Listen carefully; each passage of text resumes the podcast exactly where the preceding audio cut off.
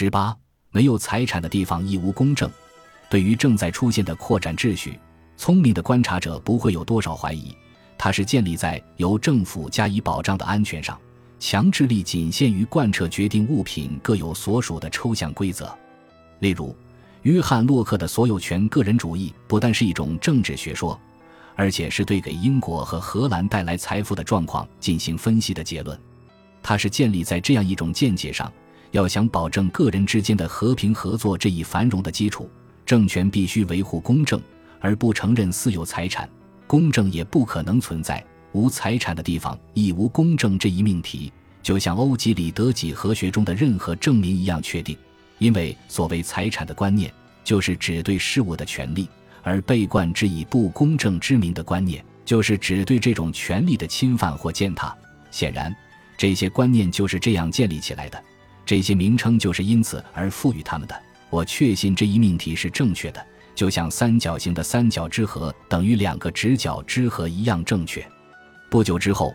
孟德斯鸠也向世人表达了他的看法：是商业把文明和文雅的举止传播给了北欧的野蛮人。在大卫·休谟以及18世纪的另一些苏格兰道德学家和学者看来，分立的财产得到承认，显然标志着文明的开始。规范产权的规则似乎是一切道德的关键之所在。这是休谟把他阐述道德的人性论。大部分篇幅用来讨论这个问题。后来，他又在自己的《英格兰史》中，把国家的强盛归功于政府干涉财产的权利受到了限制。在人性论里，他明确解释了：如果人类实行的法律不是规定了所有权和财产交换的一般规则，而是规定让最普遍的美德拥有最大财富，而天然的模糊性和每个人的自负使得性极不确定。因此，从这种法律中产生不出任何明确的规则，这必然立刻导致社会的全面解体。后来，他又在《人类理解研究》中说：“幻想家或许以为，统治以慈悲为本，为圣人能领受人间；官吏却十分正确地把这些高傲的学问家放在了和一般盗贼相同的位置上，用严格的规矩教育他们，在凭空想象中看上去对社会最有利的原则。”实践起来有可能完全是有害的和破坏性的。修谟明确指出了这些思想和自由的关系，以及一切人的最大自由要根据他所说的三条基本的自然法则及所有权的稳定、其转移、需经同意以及信守承诺，对每个人的自由进行平等的限制。他的观点显然部分的来自一些习惯法学者，如马修黑尔爵士。不过，大概是修谟最早明确认识到，根据事后判断的公正，或对别人财产的尊重、诚实，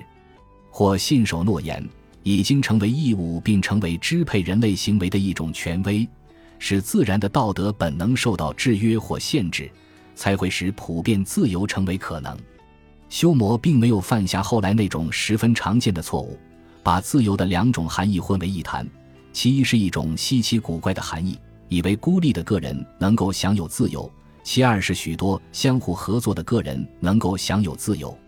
如果从后面这种相互合作的背景加以理解，只有抽象的产权规则及法律规则能保障自由。亚当·弗格森对这些教会做了概括，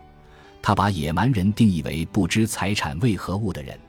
亚当·斯密则说：“谁也没有见过一个动物。”用某种动作或本能的声音向另一个动物说：“这是我的，那是你的。”其实他们在这里所说的话，两千多年来一直就是受过教育的人的观点，尽管他不时受到野蛮或饥饿人群的反对。正如弗格森所言，财产显然是一种进步。我们已经说过，当时对语言、法律中的这些问题也有所研究。十九世纪的古典自由主义对他们了解甚多。大概是通过爱德蒙·伯克，更有可能是通过萨维尼等德国语言学家和法学家的影响，这些论点再次被梅因接受。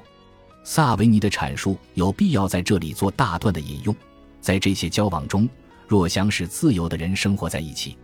让他们在各自的发展中相互支持，而不是相互妨碍，就必须承认有一道无形的界限。保证在此界限之内，每个人的生活和劳作享有一定的自由空间。划定这一界限和每个人自由范围的规则就是法律。本集播放完毕，感谢您的收听，喜欢请订阅加关注，主页有更多精彩内容。